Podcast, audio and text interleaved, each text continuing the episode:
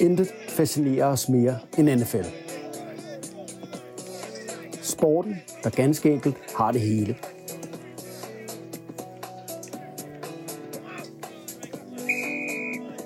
Et spejlbillede af selve den amerikanske sjæl. Velkommen til DNFL, den nationale fodboldlejestue.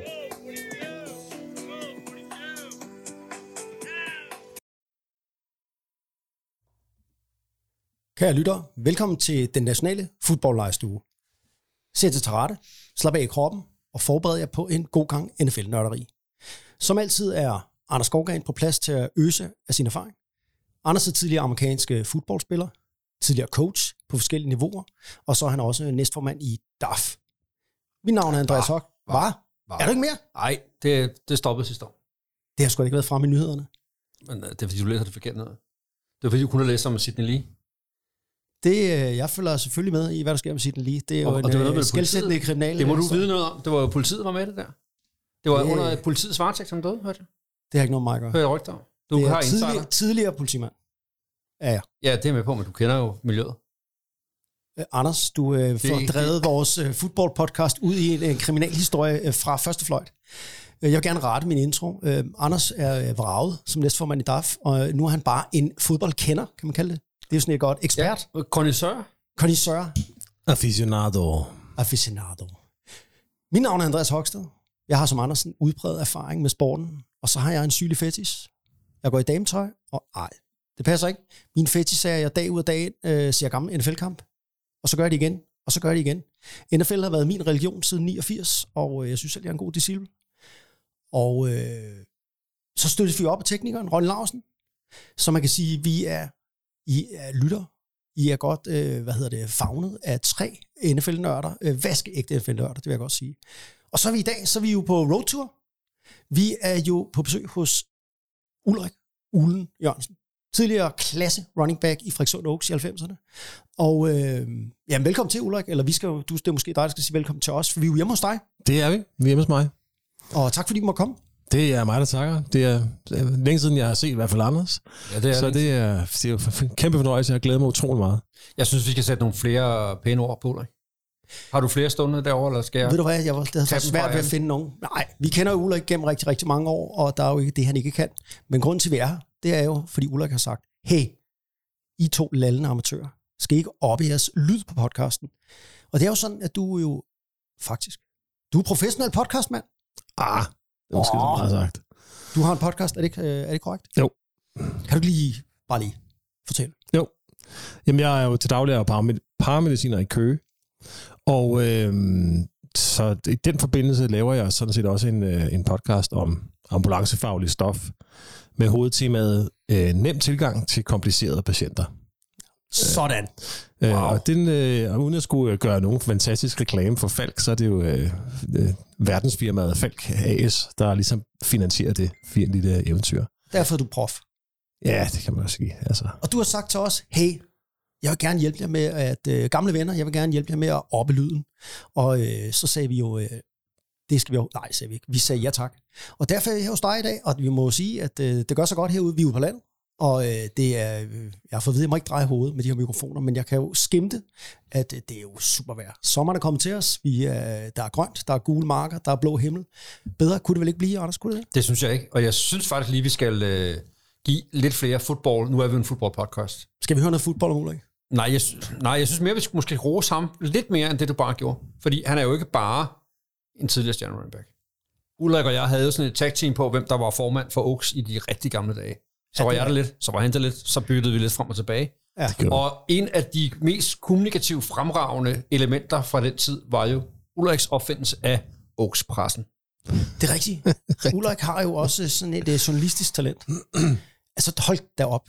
Er du ikke bange for at blive slået af på podcasten, Ulrik, egentlig, når vi tænker over, hvad han kan og har kompetence? Jeg tænker, vi kan jo udvide. Jeg har hørt andre podcasts, der er man faktisk tre på. Ja, men det, øh, vi er åbne. Det er lejestue, og lejestue er alt tilladt. Man kan sige, Ulrik, tak fordi du måtte komme, og øh, nu skal vi jo til dagens program lige om lidt, og så, øh, du skal jo bare kaste dig ud i øh, blander. Ja. Sige noget. Hey, hvis der er et eller andet, fordi du er jo også fodboldnørd, ligesom vi andre er. det er nok ikke helt på samme niveau, men jeg er meget, meget glad og begejstret for NFL. Det må jeg sige. Nu skal det handle om fodbold, og øh, dagens program, jamen, det skal handle om øh, head coaches og coaching generelt i NFL. Og øh, vi skal snakke lidt om NFL-coaches igennem tiderne.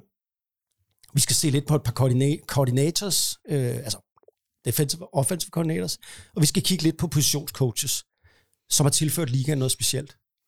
Men inden da, så skal vi lige øh, høre øh, lidt øh, lyd, og Ronny, vil du sætte øh, sammen med Ulrik det på? Ja, hvis jeg vidste, hvad der er for noget lyd. Det er Eric B. and Rakim. Eric B. and Rakim. Ja, det kan du tro. Ja. Rock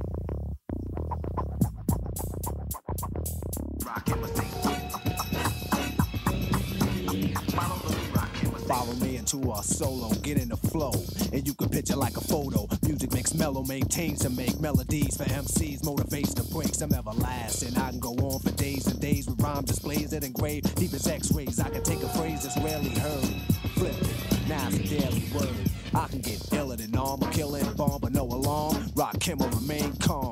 Self-esteem make me super superb and supreme. Before a microphone, still I fiend. This was a tape. I wasn't supposed to break. I was supposed to wait, but let's motivate. I wanna see and keep following and swallowing, taking and making, biting and borrowing.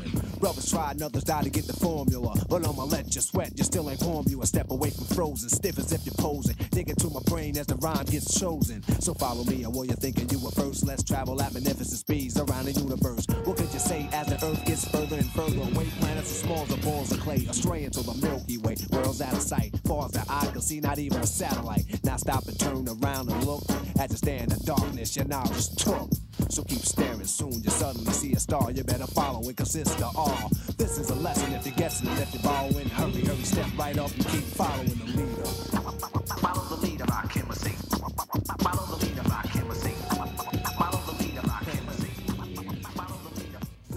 lifetime. Vi hørte Follow the Leader af Eric B. and Rakim. En svedig klassiker med lidt uh, scratch og hele beduljen.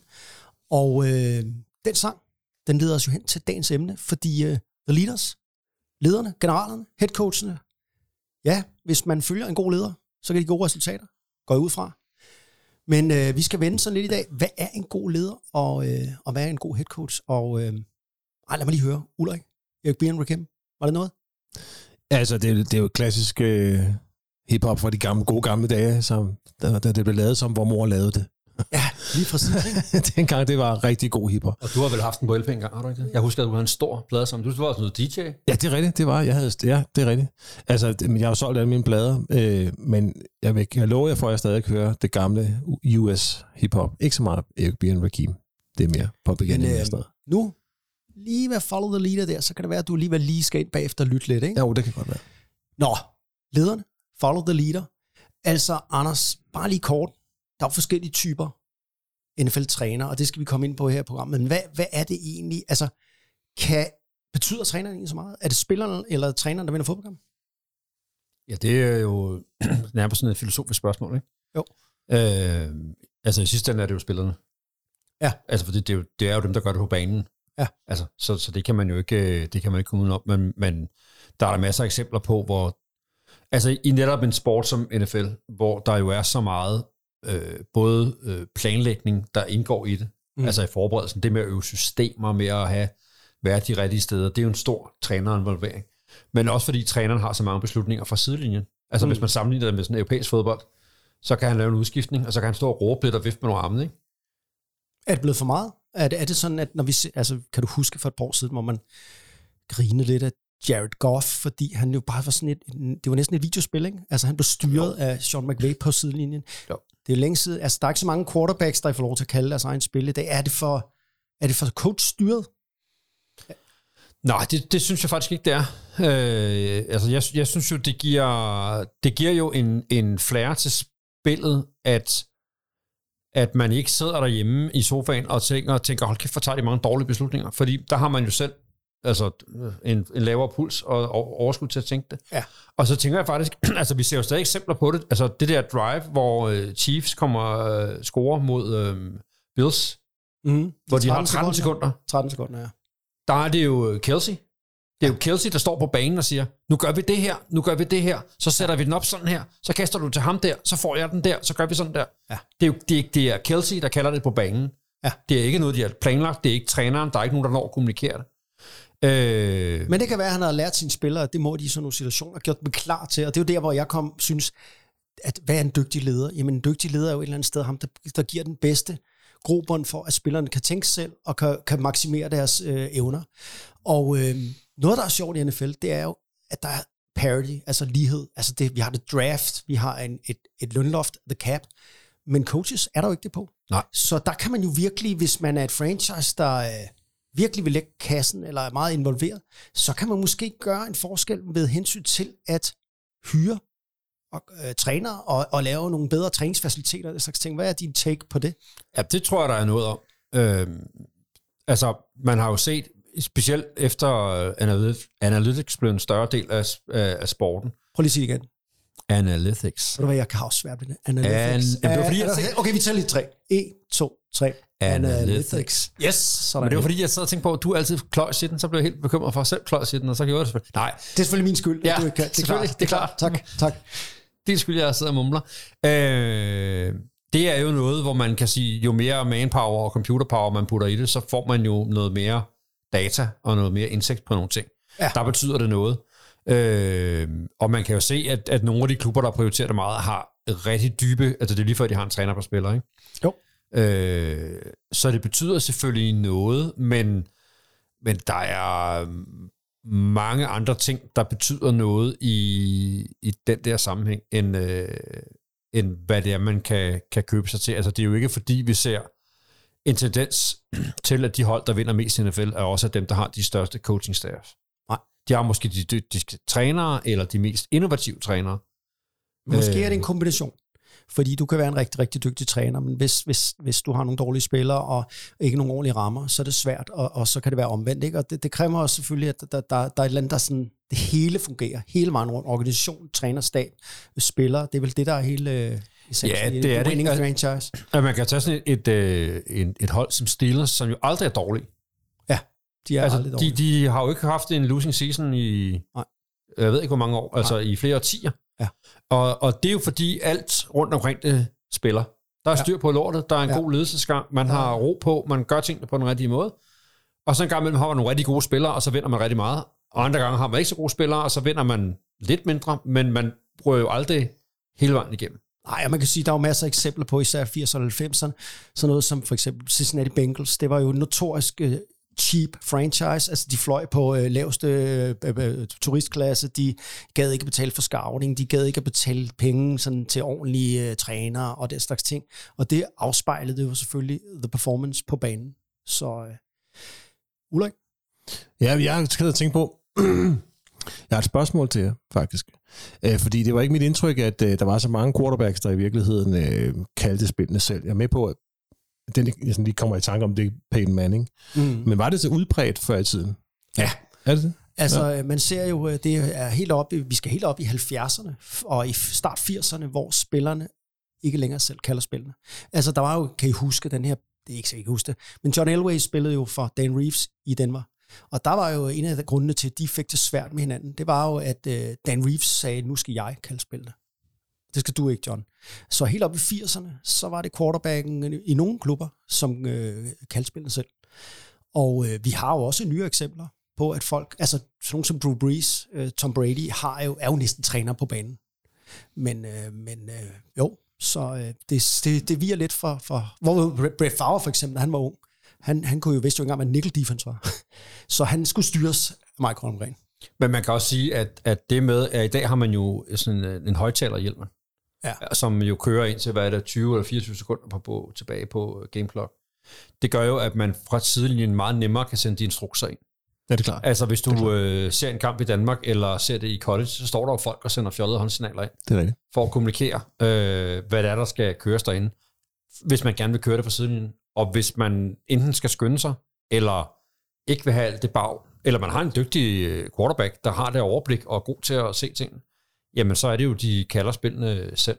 Du, Øh, og, der, og der kan man sige, der har den der øh, højtalerhjelm, men den har taget noget af, at, at det ud af det. det. Det bliver en mindre faktor, end det var før i tiden, hvor man ikke kunne tale direkte i ørerne på øh, altså en på quarterbacken. klassiker i gamle dage.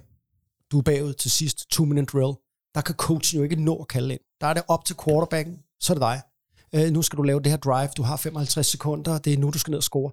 Der er øh, fart på, øh, hver gang man øh, griber bolden, så skynd sig at give bolden til dommeren. Der skal, altså, der har man ikke mulighed for det. det. Det er jo så det, man har i dag med øh, vores øh, hjelme der med højtaler i. Lad mig lige... Øh, det var det. Lad os lige hoppe over i nogle af de kategorier, vi skal snakke om med hensyn til head coaches. Og øh, fordi der er jo forskellige typer head coaches, og nogle af dem kan mange forskellige ting, nogle af dem kan kun én ting, men, men der er i hvert fald forskellige måder at lykkes på. Øh, og øh, lad os lige snakke lidt om the innovators, altså hvad kalder vi op, opfinderne? Hvad er First movers, er det det? First movers? Nej, godt dansk ord. Eller, ja. Ja, pardon my French. Altså idémændene, ikke? Der er jo store pionerer, der har ændret spillet. Alle, alle kender jo nok Curly Lambeau, Bill Walsh, Don Shula, Paul Brown, John Madden, George Halas, Tom Landry, Vince Lombardi, Chuck Noll. Bare nogle af dem. Altså jeg vil faktisk godt starte det her med, jeg, jeg har faktisk en, som folk øh, ikke tænker på, er en first mover. Og det er øh, Ron Erhardt. Kan du huske Ron Erhardt? Ja. Anders? Det kan jeg godt. ham vil jeg godt underholde lidt med, nemlig. Fordi Ron Erhardt, han var offensive coordinator i øh, 70'erne i Patriots. Og så var han jo senere i Giants under Bill Parcells, hvor Giants var benhårde i 80'erne, hvor defensive coordinatoren var Bill Belichick. Og øh, så øh, det var han, der var han der, der var også en Ray Handley, men han stod for øh, de offensive idéer, og så var han det senere hen i Steelers, op igennem 90'erne under Bill Cowher. Og det er meget sjovt, fordi jeg kan huske, da vi begyndte at interessere os for fodbold, der synes vi, han var så tør og kedelig. Det var der noget af den mest kedelige mand. Og det er faktisk sjovt med ham, fordi i hans samtid, da han var coach, der var ikke nogen, der synes, han var en god coach. Altså sådan specielt. Der var ikke noget specielt. Men det, der er specielt, det er, hvis vi kigger øh, nu om dagen. Fordi han er ikke en, der har opfundet The West Coast Offense, eller har opfundet en eller anden moderne NFL, anerkendt, øh, hvad ved jeg. Men den mest vendende franchise de sidste mange år, Patriots, de, øh, de har jo, øh, de, de, de bruger faktisk Ron Erhards strategier og metoder til det, der hedder i dag Erhard-Perkins-metoden. Og øh, det er Bill Belichicks øh, helt store øh, ting, han bruger. Og det vil jeg lige fortælle dig om. Fordi det, det er sådan, at der i 70'erne, da Ron Erhardt han kom til i øh, New England, der var det, de havde en udulig ejer, der ikke havde brugt penge på holdet. De havde øh, svært ved at få spillere der til, og de var faktisk bare lortehold. Altså, de fik ikke kvalitet op, og det vidste Ron Erhardt. Og ham og Ray Perkins, som øh, stod for angrebet, de, øh, hvad, hvad skal vi så gøre? Vi har aldrig, vi har aldrig det samme talent som de andre. Altså, vi, vi kommer ikke til at få den her gude quarterback eller noget. Så det, de fandt ud af, det var, at de skulle simpli- simplificere deres øh, playbook, og så skulle de stjæle. Så det Erhard Perkins-metoden er i dag, det er ikke en sådan standardiseret system. Det er, vi tager det bedste fra alle de andre, og så ser vi at passe det ind. Og det han tænkte, det var, at det skulle være simpelt, det skulle være effektivt, og det skulle være let at lære. Og så skulle det være quarterback-venligt. Noget med, at man tager det, forsvaret giver. Og så handler det lidt om, og nu kommer det til at være lidt, som man tænker, hvis man ser fodbold i dag, så kan man begynde at tænke, gud ja, det er jo det, Patriots gør. For det handler nemlig ikke om, at man har en offensiv filosofi. Det handler om koncepter. Så man har ikke noget pass tree, for eksempel, som man har, du har fortalt om i potten, Anders, med West Coast Offense. Det er også helt, man lærer receiverne, hvor de skal løbe ruterne. Man har ikke, øh, altså man råber i stedet for nogle koncepter ud, der nogle ord. Og det betyder så, at, øh, at quarterbacken, han, han kigger, hvad sker der foran mig? Og man kan egentlig, det er ligegyldigt, hvad for noget personel, der er på banen. Ja, det bliver lidt sådan, man skal lige forestille, altså hvis, hvis lægger lige mærke til Bill, hvad hedder han, Belichick og hans Patriots. Han har altid spillere, han kan flytte rundt på. Man undrer sig over, hvordan kan de køre fire receivers det ene øjeblik, og andre gange kan de køre tungt. Det er fordi, hans system gør, at man kan flytte spillere rundt, uden at det er kompliceret. Det eneste, de skal kunne, det er at være nogenlunde atletiske, og så skal de være kvikke i hovedet. Så man råber simpelthen et, et koncept, og så ved alle, hvad de skal gøre i et bestemt område. Det kunne være, at vi kaldte konceptet for Karsten. Det er godt. Jeg faldt lige på det. Jeg faldt Ja. på det. Jeg Kender nogen, hedder Karsten? Genialt, simpelthen. Er der succes i et ord? Karsten, jeg ved det ikke. Det er meget godt. Men ligegyldigt, hvad for en formation vi står i, om det er en tight end, der er nogle receiver, et eller andet, så betyder Karsten, det er, at de to yderste spillere til højre, de løber sådan og sådan. Det har vi aftalt. Karsten betyder, at de løber sådan og sådan. Ligegyldigt hvem der er derude, i hvilken situation. Det betyder, at Tom Brady han står bag center, og så kan han se, uh, ligegyldigt hvad personel han er inde, så kan han se, derovre, der giver forsvaret en mulighed for at løbe Karsten. Så kalder han bare Karsten Karsten. Det er ligegyldigt, om det er en fullback, der står derude, og det er en running back, eller hvad hedder det, slår man en receiver, om det er Randy Moss, eller om det er en eller anden, så, så løber man Carsten. Alle skal så vide, hvad Carsten er. Det, det handler om, det er hele tiden at veksle formationerne, altså for forsvaret ikke ved. Altså man stiller alt, man rykker rundt. Men Carsten ser altid ud, som Carsten gør. Kan I følge mig? Mm. Det opfandt Ron Erhardt. Så i virkeligheden var det noget af det mest simple offense. Det er overhovedet ikke svært. Det, det handler om, det er smoke and mirrors. Der er ikke nogen, der ved, hvad, hvornår er det, der bliver kaldt. Det er derfor, hvad han, Tom Brady, han kan bare kalde det samme spil 10 gange i træk, nogle gange med forskellige personel. Det ser så nemt ud. Så, hvad hedder han, Peyton Manning brugte det også i Colts.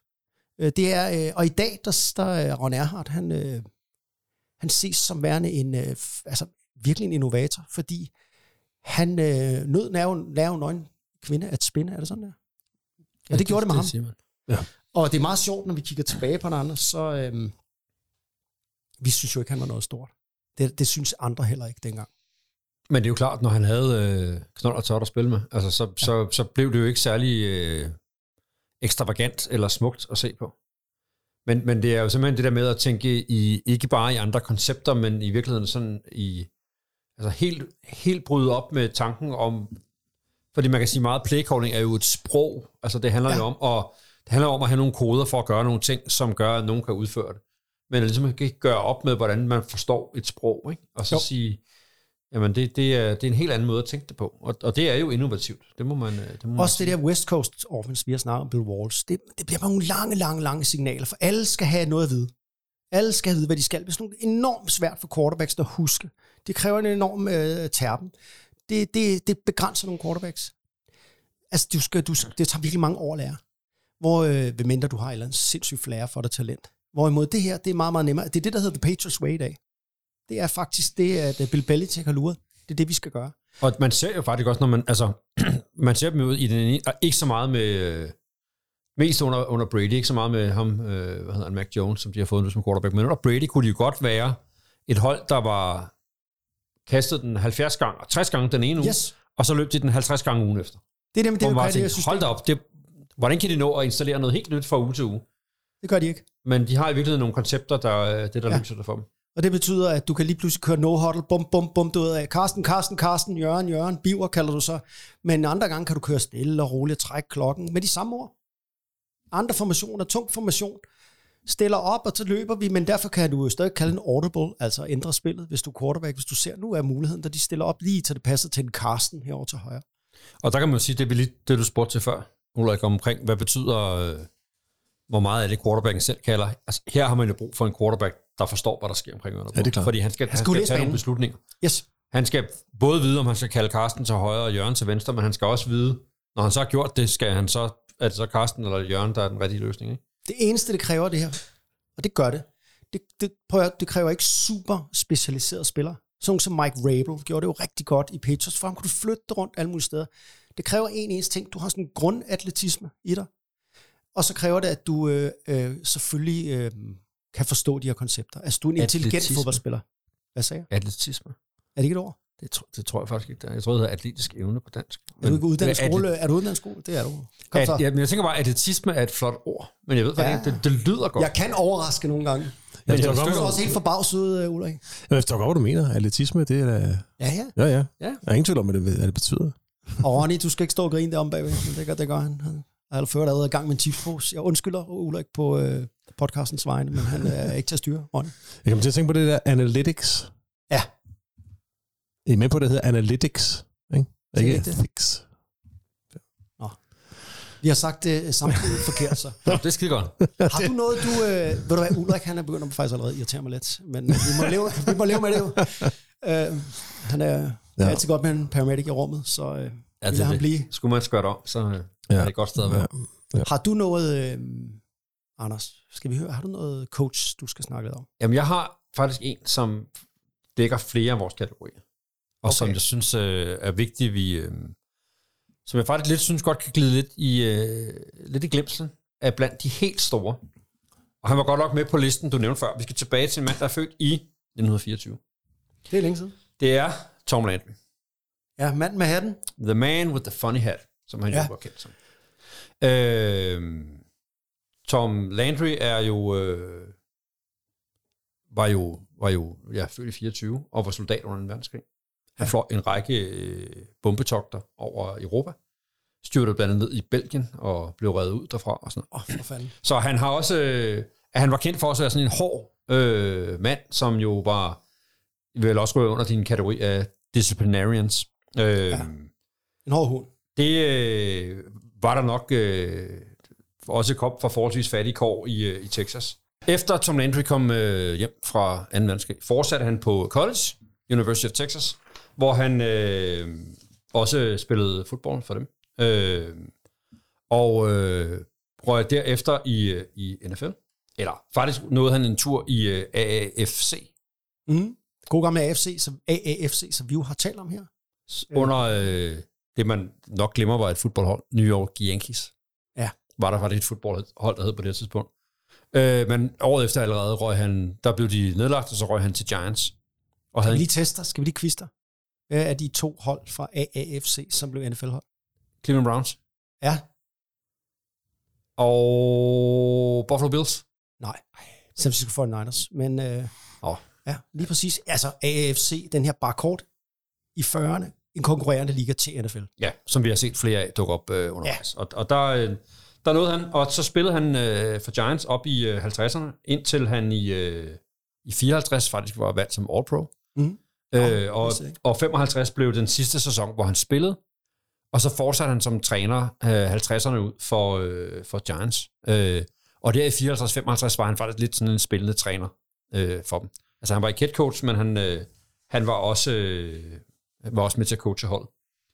Øhm, det han måske øh, burde være mest kendt for, som innovator, for det er jo dem, vi taler om nu, er han er manden, der opfandt 4-3-forsvaret. 4-3 forsvar. Et, Meget, øh, et rimelig forsvar. grundlæggende centralt øh, element i, øh, ja. i fodbold. Ja. Altså fire defensive linjemænd, to defensive tackles, to defensive ends, og så tre linebackers. Ja. Øh, og som vi har talt lidt før, om før, så var det almindeligt, man havde det der middle linebackeren i et 4-3, at han stod op på linjen, helt op i snotten på centeren, Mm. og her rykkede man ham så tilbage. Øh, ja. Og Giants gjorde det jo med øh, den legendariske linebacker, Sam, Sam Hoff. Sam Hoff. Så vi også har spillet lydklip med her. Hold kæft, mand. Vi har styr på vores historier, Anders. Jamen, det er The godt. Violent World of Sam Hoff har vi spillet. øh, Ja. her. Og øh, der er også et øh, fint øh, citat fra Sam Hoff, hvor han siger, at øh, det er rigtigt. Det var øh, Landry, der opfandt 4-3-forsvaret, for han byggede det rundt om mig. Fedt. skal lidt selvtillid, når man er, sådan er det jo. øh, og det har jo givet utallige muligheder, og det var fordi, at så kunne man bruge mig bedst muligt. Øh, faktisk så var hans øh, store modstander op i, i de første år, i- op gennem 60'erne. Han blev jo head coach for Dallas Cowboys i 1960. Ja, han er jo Mr. Dallas Cowboy, ikke? Han var den første head coach for Dallas Cowboys i 1960, da, da de Ja, blev ja. startet. Øh, og ender med at være der 29 år Ja. øh, som, øh, som, som head coach for dem. Øh, hans store modstander var jo øh, Lombardi, Ja, altså Bruce i Lombardi. Green Bay, som jo var kendt for sin offensiv filosofi, som var run to daylight. Run to daylight. Og Skal det bare kan løbe man, bolden, så går det godt, ikke? Gamle, altså, gamle running backs overfor mig, Ulrik. Er det ikke rigtigt? Ja, hvad siger du? Kommer ikke noget dårligt ud af at løbe bolden? Nej, det gør der ikke. princippet kan man sige, var jo virkelig en tidlig udgave af zoneangrebet. Ja. Fordi det handlede faktisk om, at running backen skulle finde daylight, altså hullet i forsvaret, og så løbe efter det. Og det øh, opfandt han det, som blev kaldt the flex defense, som ligesom skulle stoppe det. Som handlede om, at det var ikke så meget, hvor forsvarsspilleren stod henne. Det handlede mere om, hvad for et område af banen han havde ansvaret for. Både på løbet, og så på kastet, som jeg kender i Det er jo også moderne i dag. Øh, ja. Og øh, det blev faktisk så velfungerende, at han endte med selv, om, altså alle kopierede det jo frem, så han måtte selv i gang med at opfinde offense-systemer, der kunne slå, Slå hans eget defense. det, de selv havde, havde opfundet. Og så er man jo legende, ikke? Jo, det, er- det er full circle. Øh, Altid den der, altid den der velklædte med sin hat på, ikke? Altid, den altid der, jakkesæt. Øh, Ja. Han tog øh, Cowboys til, øh, til, til fem Super Bowls, øh, og han vandt øh, to af dem. Og øh, hvis vi sådan lige skal tage hans historie, så, øh, så var de rigtig gode der i øh, 70'erne. Og i 80'erne, øh, ja, der var de godt nok i slutspillet øh, fem gange, men det gik ned ad bakke Ja, det var tidligt slut- i 80'erne. ja. I øh, slutningen af 80'erne.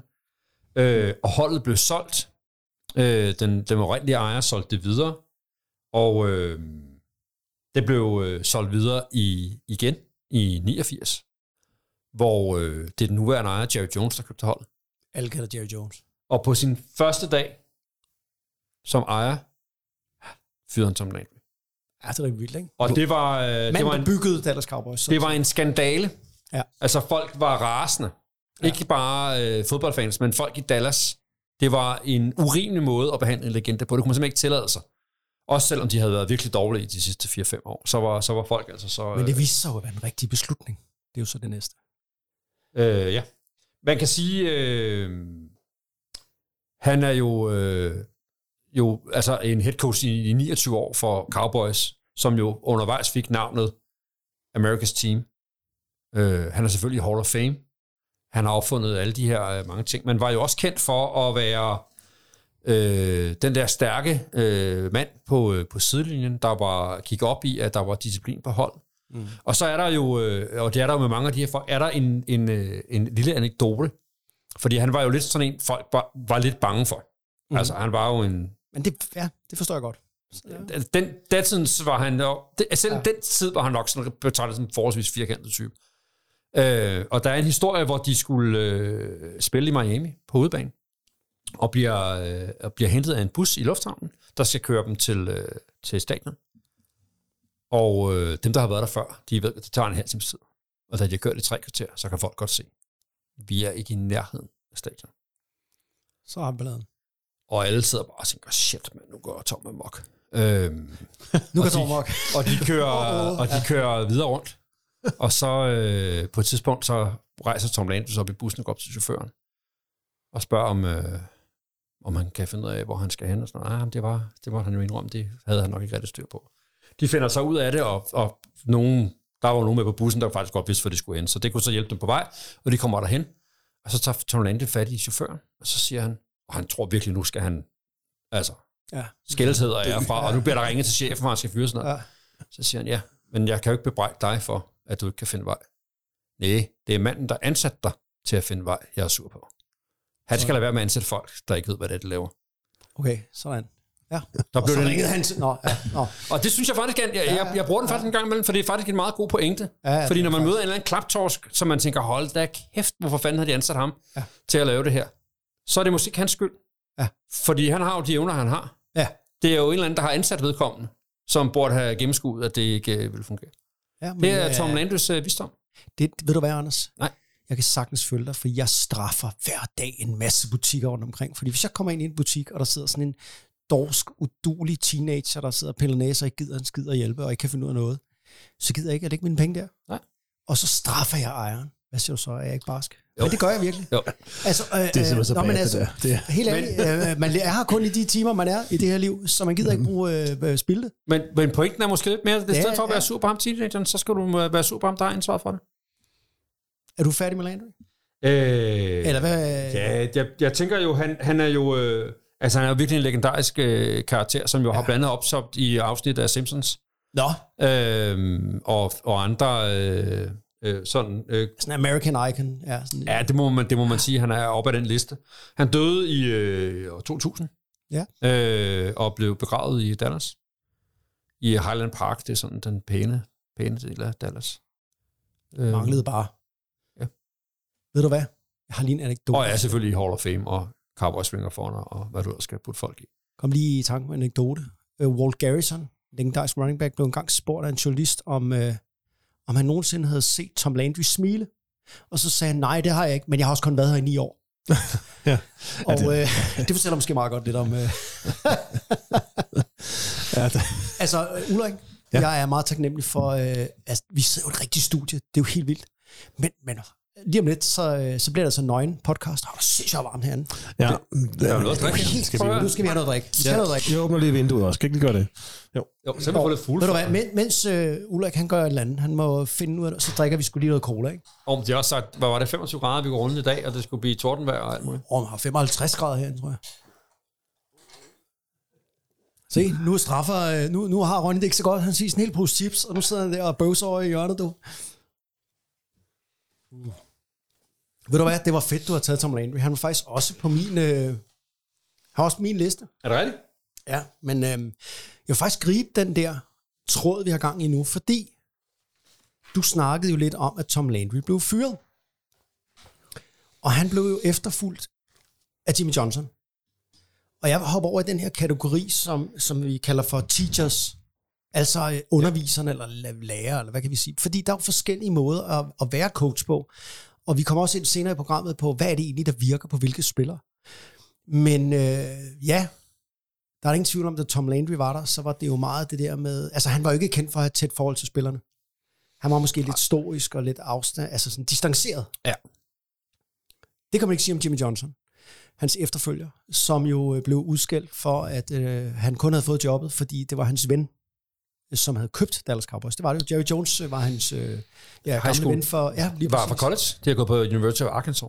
Ja, to, de var nemlig øh, kendt hinanden derfra. Og så blev Jimmy Johnson så coach i Dallas Cowboys, efter han fyrede Tom Landry. Og med det samme gik han 1-15. Det var flot. Så, tænker man bare, øh, Bravo! bravo, bravissimo. Og det var jo sådan lidt, øh, alle Tom Landrys øh, støtter, de tænkte bare, prøv at hvad sker der? Men nu, altså, men heldigvis, så skulle det jo vise sig, at øh, Jimmy Johnson var en dygtig coach, og han skulle selvfølgelig lige ind og ændre den kultur, der var, og, og påføre sine egne øh, ja, øh, evner øh, og, øh, og idéer. Det jo Ja, og, og måske, øh, altså, nu vi lige har den der overgang, hvor man har Tom Landry, som jo var ja, sikkert en stivstik og sådan noget, men jo også var sådan en meget ordentlig mand. Og, og Ja. Altså, øh, historien går jo, at Jimmy Johnson sagde til konen, da han fik jobbet, nu vil jeg skilles, fordi nu skal jeg være head coach for øh, Cowboys, og så har jeg ikke tid til at være gift, for jeg skal bruge al den tid på det her fodboldhold. Så hej. Og øh, Blev de seriøst skilt på det? jeg mener, det er en ren historie. Ja, jeg kan også rente oh. den. Det kan være, det er noget, man faktatjekker til næste gang, men jeg mener Ja, faktisk, det kan godt være, at, den øh, lige kunne tåle tjekke, men det er en god historie. Men det kunne også være, at han var træt af den kone i forvejen. Ja, men, det, altså, ja, Ja, så det var bare en undskyldning. men det er jo klart, Men, men jeg siger tænker så- sådan lidt i stil, ikke? Der er, det er altså et radikalt skift, vi er ude i her i, øh, i Han 89. havde en smuk, klog, øh, fantastisk kone, men så kom der bare en lækre model, det var Dallas Cowboys. Det kan man ikke, det kan man ikke få tænkt ham i. Sådan er det jo. Ja, det kan ske jo. Ja, ja. Jimmy Johnson, nej, nu vil vi tale ham ned. Nu taler jeg ham lige op, ikke? Fordi han var ikke en baryler. Han er jo, han er jo meget vældig i dag, og en stor tv-personlighed på alle de her, øh, er det- jeg ved ikke om det er ESPN Og eller Fox, hår. eller hvor det er. Og hans flotte hår. Men altså, det hans mantra var, det var jo det her med, at, at, at, at underpræstere for ham. Det var fuldstændig uacceptabelt. Og det var sådan noget med at hæve øh, baren, både på banen, altså, men også af banen. Altså, man skal have forventninger til sine spillere, man skal have forventninger til sig selv og sine holdkammerater hele tiden. Det nytter ikke noget, at... Øh, og, så, og så var hans mantra meget det der, jamen, det er jo meget fint, at du har den her ene spiller, som måske... Øh, han valgte at gå i byen, inden vi skulle spille fodbold. Prøv at, høre, en ting er, at du skader dig selv. Det må du gerne. Men du skal ikke skade os andre. Vi andre, vi har arbejdet i 20-30 år, hvad ved jeg, hvor mange år man har trænet for at, at nå, at, altså komme til Super Bowl. Og nu, nu tager du vores drømme fra os, ved at du er selvisk. Så for ham var det holdet, der var meget, meget væsentligt med holdet. Og det der med at, at at øh, tale forskelligt til folk også. Altså Michael Irvin, hans store stjerne som receiver, skulle jo motiveres på en anden måde, end andre skulle. Og øh, han lod Michael Irvin have lov til at være Michael Irvin, men Michael Irvin fik også at vide, at du, det, det, kommer, det er holdet først. Selvom du er meget egocentrisk, du må gerne lave dine altså, vilde fejringer, og øh, der må gerne være meget spotlight på dig, men du skal outperforme alle de andre. Du skal, out, du skal træne hårdere end alle de andre, ellers får du ikke lov til det her. Det handler om holdet. Og der kan man sige, at det tror jeg mange spillere... øh, Altså han var en af de første coaches, som ligesom åbnede lidt op for, at, at spillerne kunne være sig selv. Øh, fordi før i tiden var det lidt militaristisk. Og, der er ingen, og, og hans, hans hele mantra, det er jo det der med, at man skal coache hele personen. De kan være bruger det også. Det nytter ikke noget, at du coacher en eller anden på banen til at være en super, super dygtig fodboldspiller, men så har han store problemer af banen. Så kan han ikke performe på arbejde. Så mangler der de der procent. Og han brugte rigtig meget tid med spillerne af banen. Lær dem at kende. Øh, støtte dem i, når du kom fra en fattig familie, gå ud og, og, sige, øh, og besøg dem. Og hilse på forældrene. Og, og nogle af de der spillere, som man vidste, ah, de var unge, og de havde fart på, og de havde måske øh, ikke behov for at lige stå på en, en, uh, nightclub eller noget. Jamen så øh, inviterede dem sgu hjem til øh, aftensmad, og så fik de... Øh, og det behøvede ikke handle om fodbold. Det skulle ikke handle om fodbold. Så handlede det bare om noget andet. Altså, men bare det der med at få også en lidt en, en faderfigur. Og han ender jo med at vinde øh, to Super Bowls for Dallas Cowboys. Og så bliver han jo uvenner med Jerry Jones. Øh, og det er sådan magt magtspil mellem de to gamle kammerater her om, hvem øh, Jimmy Jones, som alle head coaches, vil jo gerne vælge krydderierne til retten. Og der har vi jo tit nogle general manager, nogle ejere, der også vil have et input. Og det endte jo med, at de, de, de så øh, ja, fyrede øh, Jimmy Johnson, som så blev coach for Miami Dolphins også i en periode, hvor han også havde sådan en rimelig succes. Men øh, det var en af dem, jeg øh, synes... Øh, Og havde jo succes. Inden han kom til Cowboys, var han jo i Miami Hurricanes, altså college fodbold, hvor han jo vandt mesterskabet. Ja. Hvor, hvor Michael Irvin jo også spillede. ja, lige præcis. Så, Ja, han var en kæmpe succesfuld college-træner. Det var jo ikke bare, han fik jobbet foræret. Han var jo, nej, havde nej, han havde med ligesom sig. øh, noget med ritter at gøre det på, ikke? Og så, så, Øhm. så lige det sidste med ham, det var, det kan godt være, at jeg fik nævnt det, men bare lige uddybe det, det der med, det handler sådan set ikke om modstanderne for ham. Det handler, jo, coachen skal nok lave strategien, men det handler om dig selv. Du skal konkurrere med dig selv hver dag. Det vil sige, at øh, du, det, det er det, du går ud på. Og øh, det er der rigtig, rigtig mange af de moderne spillere, der, altså Tom Brady for eksempel. Hver dag vil han være bedre. Han vil være bedre. Hvis han finder, at jeg er lige svag lige her, så arbejder han med det. Øh, og det øh, var det, hans mantra var. Det var hele tiden, du skal i konkurrence, og du skal i konkurrence med dig selv.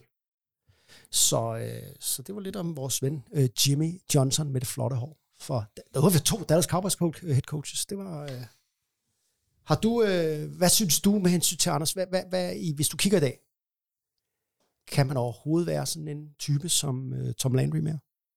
Virker det i dag? Med de unge mennesker? Nej, det, det er jo en anden tid. Altså, det er jo, det er jo, det er jo mange år siden, man gjorde det sådan. Der er jo heller ikke nogen virksomheder. Altså, jeg vil sige, at Møller bliver heller ikke drevet sådan mere. Selvom de jo også øh, var sådan i... Tror du ikke, der er det? Tror jeg sgu, der er masser, hvor kæft træder retning. Det fungerer til et eller andet øh, ja, leadership by fear og sådan noget. Hvad, hvad, Men de gør det, det i, sådan i topsport. De, jeg prøver lige at se, om jeg kan finde en, der skulle, øh, der skulle køre det sådan. med Bill Belichick? Præcis. Ja, han kunne være et bud på det, men, Ja. men, men hans, mange af hans kvaliteter går jo på, ja, det er rigtigt nok, på ledelsesstilen ja. er det nok. Men han er jo, har jo de der mange, altså op, at han har virkelig opfindsom jo. Men ved du hvad, jeg vil faktisk, Ulrik, det var skide godt, Ja, det var godt øh, at komme ind der, fordi ved du hvad, jeg synes faktisk godt, man kan sammenligne Tom Landry og Bill Belichick. Fordi Tom Landry var en mand af meget få ord. Og det ser vi også Bill Belichick, men, men der er helt klart en frygt aura omkring Bill Belichick. Ingen tvivl om det. Hm. Altså, øh, du, når du kommer til, til New England Patriots, så ved du, hvad der forventes af dig, og du skal øh, yde din del. Det forventes. Og hvis du ikke øh, gør det, så er du bare væk.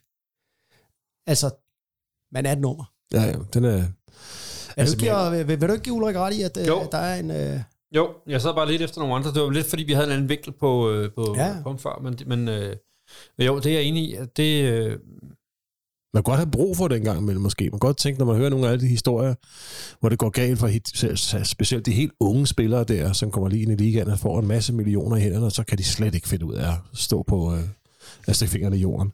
Nej. Det kan man godt ønske sig måske, at der var nogle af de der trænere, som var lidt mere tydelige over for dem. Ja. Øh, Jimmy Johnson-typen, eller ham, øh, Dick Vermeil, hvad den hedder. ja, Dick Vermeil, ja. Ja. lige præcis. Øhm, Ja, det er jo sådan en faderskikkelse næsten. Ja, jamen, det er, og det, det er der altså, nemlig også behov for. Ja, det er mange der i af høj grad. De kommer fra fattige kår, og de er 19-20 år gamle, og så får de øh, hvad, 20 millioner dollars pludselig. Ja. ja. Altså, se Og bare mange af på, dem har faktisk, for at være helt ærlig, de har jo ikke en far, mange af dem. Ja, af det er jo fædre, det. de sidder Det i. De har en, en fordi- møg baggrund, ikke? Jo. Ja. Se bare på Henry Rocks. Ja, historien ja. er jo i hvert fald, at han slet ikke kunne styre det der. Og derfor jeg endte kan ikke styre den der bil, eller den der brænder. Nej, det er det. Det er det, jeg Og mener. der er jo tusinder af eksempler på, på det der, og, det, og derfor så er det jo øh, selvfølgelig væsentligt. Ikke? Og det er også et af mine kritikpunkter på, øh, for eksempel som Andy Reid i Kansas City Chiefs. Mange synes jo, han er en fantastisk coach. Det er han jo også. Men han lader dem jo sejle derud af, og der er jo gang på gang på gang Chiefs spiller, ja, så gør, han skal sågar hans egen, undskyld mig, børn, som laver fuldstændig vanvittige beslutninger og øh, overtræder loven og kommer i kampolage med ene eller den tredje. Og det betyder bare ikke noget for Andy Reid. Han siger bare, nå, og så ryster han på øh, skuldrene, og så er det glemt. Og det synes jeg er ærgerligt, personligt. Så det er Jamen, derfor, det han ikke heller er ikke. Vi ved oppe vel ikke helt, hvad der foregår bag dørene, vel? Nej, men det har han et ry for. Du kan også se, Kansas City Chiefs er en organisation, der tager mange af de spillere, som Det- var det er fyret andre steder. Det er rigtigt. De har, øh, de, altså det er det. De, og, og, og så vil nogen jo, jeg tror, hvis vi havde en Reed siddende med her, så ville han sige, men det handler jo om, at jeg giver folk en chance mere. Jeg giver dem jo en chance for, at, at øh, verden bliver jo ikke et bedre sted, hvis, hvis de kan, kan tjene penge på det, de er gode til. Øh, jeg prøver at, at tage dem til mig og, og, og have en snak, og så bruger vi lidt tid på det, og så ser vi, om vi, vi kan få nogle øh, bedre mennesker ud af det på den anden side. Det, Det- det jeg er tror jeg, for, han at du er. Andy Reid's advokat. Jeg vil råde ham til at hyre noget, der er bedre end dig, Anders. Ja, men, det øh, vil også virkelig være dårligt, for jeg har ikke... Jeg har ikke øh, Men, men, men som vi kan se, der er franchises derude. Nu kan vi se, Cleveland Browns har jo lige øh, givet øh, kassen for Deshaun Watson. Jeg tror, det er rigtig øh, mange, der tænker, det er vanvittigt at, at lave den dyreste kontrakt overhovedet med en mand, som har sådan ry og rygte. Ja. De er et af de der franchises, hvor det er ligegyldigt, hvad der sker omkring, bare du vinder på fodboldbanen. jeg tror ikke, han kommer til at spille i år. Det bliver så Cleveland Browns-agtigt, hvis de har givet ham kassen, og han ikke kommer til at spille. Jeg tror, øh, brækker mig. Altså, jeg tror, at den... Øh, Så skal jeg håne Vince Mathisen, som har været her på podcasten, som er glødende Cleveland Browns. er det ikke i dag, de kommer. holder møde om det? jo, det var nemlig nu her. Jeg, I går eller i dag, de holder møde om til det? et, øh, Ej, det er spændende, det er lige nu måske. De Det er sidder- lige nu, de sidder derovre. Roger Goodell sidder med, og du skal du høre, og det, Ja. vi ved ikke, ej, Og, og, og, det, og virkelig det mest usympatiske, nej, det mest usympatiske sag er selvfølgelig det, han har gjort, som han ja. jo ikke er, så heller ikke er blevet dømt for. Men vi lige tager den der Cleveland Browns-vinklen på det, Ja. så er det jo faktisk, at de, de designer en kontrakt, så at selvom han ikke kommer til at spille i år, Ja. så koster det ikke nogen penge. Nej. Altså fordi i NFL er det lavet sådan, at hvis du bliver suspenderet, mm. så er den paycheck, du skulle have i den periode, du er suspenderet, den får du ikke. Nej. Øh, og han får jo kun, altså det er jo kun det, der er base salary, som det handler om. Altså signing bonus og hvad der ellers er, de der forskellige løsninger, det tæller ikke med. Nej. Og han har kun en base salary på 1 million dollars i år. Ja. Så hvis han bliver, af de der 230, jeg kan ikke huske fuldstændig, hvad vi kontrakt. 200 et eller andet antal millioner, han får i den der kontrakt, der falder kun den ene i år. Så hvis han bliver suspenderet hele året i år, så koster det kun 1 million ud af det der. Så de har, altså, Skræddersyet. de har skræddersyet kontrakten til, at den ikke går ud over ham, så de var sikre på, at de kunne hyre. Ja, og derfor Det- så er Cleveland Browns et af mine yndlingshold, har jeg et lidt svært med efter den beslutning, og jeg har Ja, det det også er ikke svært med... særlig sympatisk, vel? Nej, det er det ikke, og det er heller ikke... øh, Jeg, jeg har det svært med, hvad hedder det... øhm, Ja, Kansas City Chiefs også på grund af, at de, bare øh, ser gennem fingre med. Ja. Altså, så længe, altså, det er lidt sydamerikansk. Altså, vi kender jo alle sammen Diego Maradona. Og, øh, altså, så længe du bare... Det er fuldstændig ligegyldigt, hvordan du agerer af banen. Du, du kan tilgives for alt, så længe du bare giver de der vilde oplevelser. Vi kender også fra Sydeuropa faktisk, også med sport. Ja. Og der er vi nok lidt langt fra her i øh, Norden, tænker jeg. Jeg har faktisk... Må jeg lige... øh, Ja, ja, selvfølgelig. Øhm, Endelig. der er en lille konspirationsteori omkring det her med Sean Watson, nemlig. At man mener, at øh, schedule er designet ud fra, at han får karantæne. Altså det vil sige, de har, i stedet for at køre, øh, i stedet for at køre en masse øh, tunge kampe, altså betydningsfulde sådan, øh, primetime-kampe for, øh, for Browns, det var Browns, han var for, ikke? Yes. Ja, yes. Så har de spredt dem ud. Øh, det vil de selvfølgelig elsker, ikke. at der er kommet lidt sølvpapir med i det. Her. Og, og ved du hvad? Det vil man nægte til hver en ikke tid, undre jo, fordi NFL tænker jo altid det hele billede, og de vil gerne vise et lækkert produkt, og det kan godt være, at de helt med, vis, med vilje lige skærmer det der væk, at, at, Men at de ikke skal have en primetime-kamp lige med samme. Det skal da undre mig. Var det ikke sådan, at Browns vandt deres division sidste år? Gjorde de det? Nej, det var slet ikke, det var De kom slet ikke i slutspillet. Det kom slet ikke ud. Ah, Det var det var bare super lidt, det ved Det jeg var ikke. Alle regnede som, at det skulle være rigtig gode Ja. sæson. Du behøver ikke udstille dig selv, Ulrik. Nej, det var, meget det var dumt, virkelig dumt. Det var. men altså, vi få noget, men, men, det, kan vi få noget vand til Ulrik? Han skal lige... Uh... ja, det, men det, ja, det er bare noget, jeg, det er bare, jeg har læst og hørt. Men jeg- at, jeg- øh, ja. Spændende take, faktisk, fordi uh, nu skal jeg jo hjem og gl- glo på schedule, når du sagde det der. Ja. Nå, kan vi parkere den lidt og hoppe videre i vores øh, coaches? Jeg vil allerede nået, hvad? To? Lad os lige... Nu fik vi snakket lidt om de her disciplinarians. Det det sidste, jeg kan huske af disciplinarians, som virkelig har haft succes. Det er Tom Coughlin. Tom Coughlin, som var øh, træner i Jacksonville Jaguars, øh, da de startede, og øh, så senere hen i øh, New York Giants jo, som jo var en nazi. Altså ikke en nazi på den forstand, at øh, han, Han var ikke nazist. han var ikke, nej, han var ikke nazist, men, men sådan en, alt var jo, øh, altså præget af OCD og paranoia, og øh, alt skulle Der var være, regler, og regler var til for at blive overholdt. Mest hans, spillerne havde det. Han mest var, hans punktlighed jo. ja, ja. Ja, Altså- ja, ja. Du skulle ikke være der siden, du skulle være der fem minutter før. Han havde faktisk indstillet alle ugerne til fem minutter forkert på deres trænings. Altså, men han gik jo op i, altså selv sokkerne, du kom på til træning, skulle være lige høje og øh, lige samme farve. Og han var jo sygeligt besat af detaljer. Og man kender det faktisk rigtig meget fra cykelsporten. Altså kan I huske Bjarne Ries, ikke? Men altså, det- alt skulle skrues på. Hvis man lige kan finde en lille... Og, og grunden til, det lykkedes Tom Coughlin... Altså spillerne havde ham faktisk. Der er rigtig mange spillere, som... Øh, altså Tiki Barber stoppede jo på toppen i sin karriere, for han kunne ikke holde ham ud. Men øh, sådan en som Eli Manning kunne godt holde ham ud og leve under ham, fordi han øh, stille og roligt kunne godt arbejde i, øh, i den her øh, måde at styre tingene på. Det spillerne så godt kunne lide, det var jo, at Giants vandt jo to Super Bowls over Patriots, hvor Patriots var kæmpe favoritter. Og det, og det der var med, med, med, Tom Coughlin, det var jo den, den, altså hans sygelige besættelse af detaljer, havde han jo også, når han studerede gamefilm og lagde en gameplan. Så det vil sige, at spillerne vidste jo godt, at Tom er havde styr på sit shit. 1000% forberedt til det, vi skal ind til. Der er ikke en eneste tilfældighed. Øh, altså, men, men man, man kan bare sige, hold kæft, når man også ser gamle kampe og følger ham på sidelinjen. Og det er jo ikke så mange år siden, han var der. Så blev han, øh, ja, på et tidspunkt fyret, og så hævde Jackson og Jaguars ham ind med deres nye ejer, hvor han skulle være en anden form for general manager her i, for nogle år siden. Ja. Og der kørte han alt sin, øh, sin hårde nazi-stil her igen, skulle jeg til at sige, med øh, øh, altså rigtig militaristisk, og folk skulle gå i ge- geleder, og, og det virker jo ikke i dag. Og det må man heller ikke. Øh, Altså NFL's øh, Player Association kom jo og sagde, prøv at høre, du må ikke øh, stille på ugerne, og du må ikke øh, sige, at de skal løbe 30 strafomgange, fordi det står i overenskomsten, det må man ikke og sådan nogle ting. Og så til sidst, så, det kunne han ikke forstå. Han blev ved. Han blev ved. Altså, I ved ikke, hvad I snakker om. Jeg ved, hvordan man vinder. Jamen, der er jo regler. Jamen, det er vi skide på. Vi kører efter mine regler. Og så sidst, så var det ejeren, så fyrer ham. Men han er en af dem der, som og han kommer jo også ud af Bill, altså gode venner med Bill Belichick, og kommer jo også fra New York Giants i 80'erne, hvor Ron Erhardt var, hvor, Bill Belichick var, og hvor vores ven her, Tom Coughlin, var. Og de var jo under øh, den legendariske Bill Parcells, som er min yndlingstræner. Men det var jo sådan lidt om en af de her disciplinarians, nok den sidste af dem rigtige. Altså så har vi jo haft nogle, Ja. du ved, øh, Joe Judge, ikke? Han kommer fra Tom Coughlin af. Han blev sparket ud for Giants for et par år siden, ikke? Sidste år. Fordi han også kørte det der show. Det kan man ikke i dag. Nej, det Altså, undskyld mig. Jeg kan se, der er guf på... Øh, skal, Ja. vi, skal, vi ikke have, altså, skal vi ikke have noget... Øh, skal vi have noget sødt? Kør løs. Kør løs! Ja, for fanden. Hvad er det, vi har her? Jeg kan se, der er noget... Øh, Lakridschokolade her, hvis man kan lide den slags. Så noget mørk øh, chokolade her. kan du ikke lige... Øh, Hvad er det, du gerne vil have? Ja, hvad gør den der? Den der. Jeg får at vide, at jeg ikke må bevæge mig med den her mikrofon her, så... Nu Nu, hvor øh, der er- arme. Jeg prøver det her. Milky chocolate. Ja, det føles virkelig som at lave en podcast i en øh, sauna. Hold nu Ja. ja. kæft. Ja. Mere piv. Ulla, hvis du ikke ved det. Ah, du har hørt nogle udse- udsendelser, håber jeg. Men jeg, Anders er jo chokoladegris, Ja, sætter ja, stor ja, pris ja. på, at du har øh, købt lidt chokolade til ham. Jeg tror, jeg har hørt 20 af jeres afsnit. Ej, var det godt. Ja, Our det listener hele- number jeg er en kæmpe fan. Our listener number one. Ja, jeg synes, det er super godt. Nej, og min mor. det er, de sidder der hver gang. Ja. Anders, øh, Jeg synes, det er sejt, at din mor hører podcast. min mor ved rigtig meget om amerikansk fodbold.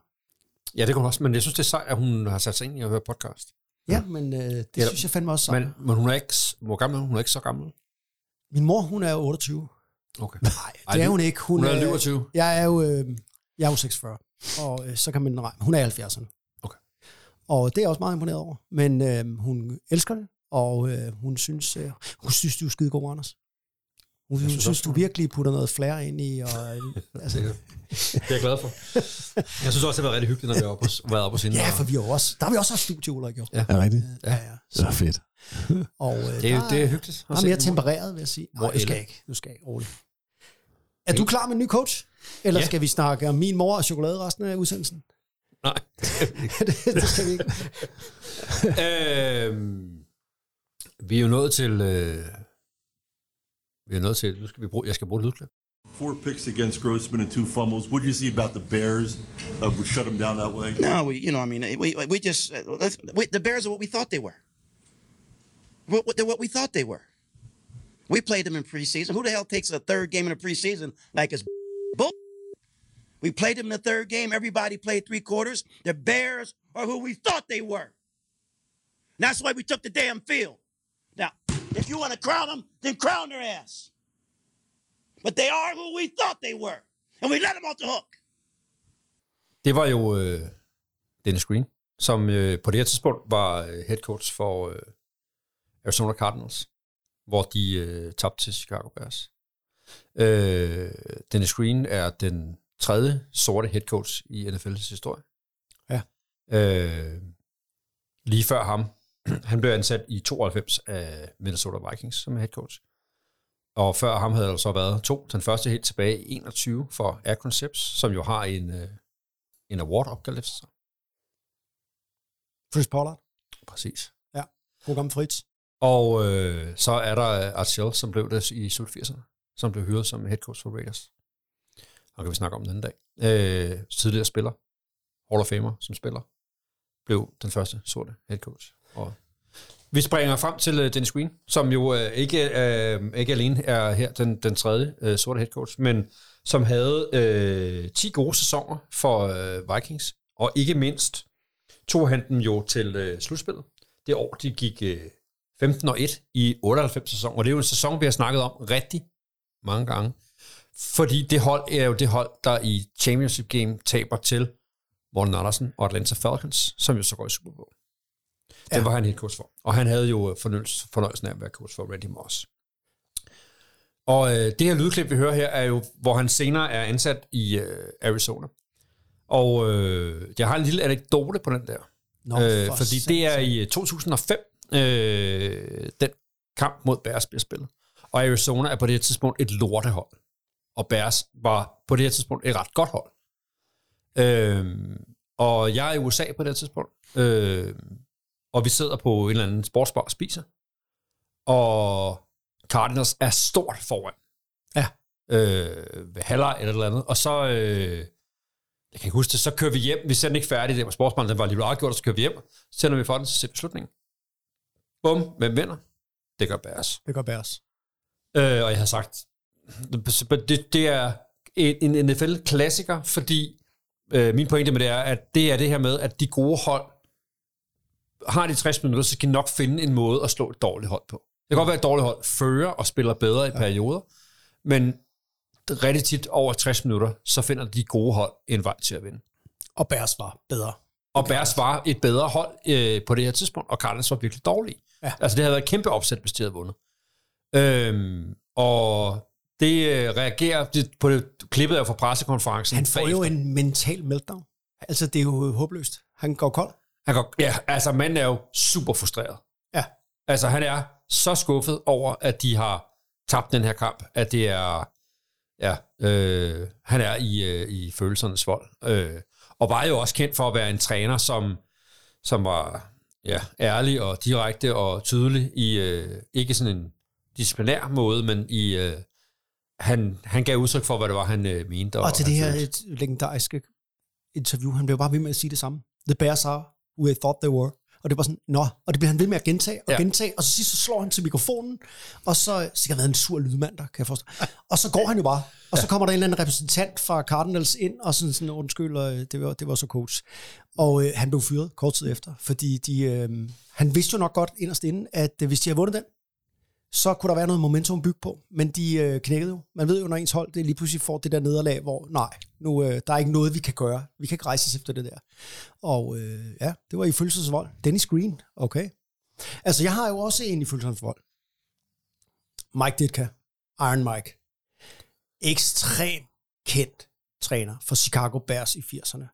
Og der kan man sige øh, flamboyant og råbende og larmende og sag, siger altid, hvad han vil. Og øh, er ikke, altså, der er jo ekstremt mange klip med ham. Gå på YouTube, min øh, kære lytter, øh, mine venner derude. Altså, han er underholdende, og han ved det nok også godt selv. Men han var jo træner deroppe gennem 80'erne, hvor Chicago Bears bare smadrede alle. Og han havde jo den her defensive coordinator, der hedder Buddy Ryan, som også var noget af en personlighed. Og de havde hinanden. Altså, de kunne ikke, de kunne ikke udstå hinanden. Øh, og øh, Buddy Ryan, han har jo, øh, har det jo sådan med, at han havde offense generelt, også på hans eget hold. Så han, øh, altså det var jo sådan på et tidspunkt, at der fløj offense og defense på hver deres øh, fly, fordi de havde ikke noget med hinanden at gøre, og de havde hinanden. Men Mike Ditka, han, øh, jeg bare lige fortælle lidt om ham, altså, han blev jo kaldt der coach. Chicago, og folk fra Chicago, de ser sig selv som lidt, det er sådan et toft område, ikke? De elsker ham. Han var jo en legendarisk hårdfør tight end i ligaen. Senere hen så blev han jo hyret af George Hallas til at, at styre Chicago Bears, og de øh, udviklede sig til at være det her slå på munden øh, øh, øh, af fodboldhold. De blev jo formet af, hvordan Mike Ditka var som person, sådan var holdet også. Det var flamboyant, arrogant og aggressivt, og det er jo det tit, vi ser. Vi ser, at et hold bliver som headcoachen. Vi havde også en, en meget kendt headcoach i 80'erne og 90'erne, Jerry Glanville. Fuld knald på ham. Og hele hans hold var også sådan. Altså MC Hammer med på sidelinjen, og de dansede, og de lavede øh, vilde ting, og de... Øh, øh, Mike Ditkas hold var noget, man slog sig på, og man fik altid øh, altså et svar lige op i ansigtet. Og Mike Ditka er notorisk kendt for øh, mange, mange ting. Blandt andet så blev han jo anholdt en gang øh, på stadion. Han havde, øh, San Francisco 49ers var jo skide gode, også i 80'erne. Og det var ligesom hans nemesis. Og hver gang de var spillet mod San Francisco, så, øh, så tabte de jo. Og på et tidspunkt, øh, så var der en eller anden fan, der råbte og skreg af Mike Ditka, efter de havde tabt endnu en gang øh, til 49ers. Og så gik han jo øh, fuldstændig amok og udfordrede øh, fanen til slagsmål og ville tæve ham og, sådan, og blev anholdt på stadion. Og det er øh, dengang, at i dag var du jo, der var en skandale. Han blev fyret og sådan noget. Dengang der var det bare sådan, det er jo Mike, det er jo Iron Mike. Fedt. Spillerne synes bare, det var sjovt. Men, men tænker du, den, fungerer den der stil i dag? Altså vil en mand Nej, som ham... Øh, ikke. Fordi det ser vi jo ikke. Altså der er jo både det, det pæne polerede. Jeg tænker slet, det tætteste vi kommer på, på den stil var vel John Gruden, ikke? Altså han havde jo også noget af det der øh, selvfed Ja. over sig. Altså, det findes jo. Ved du hvad? Donald Trump. Ja, nå, jeg altså, ikke, det ikke fandtes i verden mere. løs og, øh, og øh, er fuldstændig ligeglad med alle andre, og folk får bare show, ikke? Og øh, så, så man kan nogle gange tænke, hvordan helvede kan lade sig gøre. Men nej, coaching gør det, hvor Wise gør det ikke.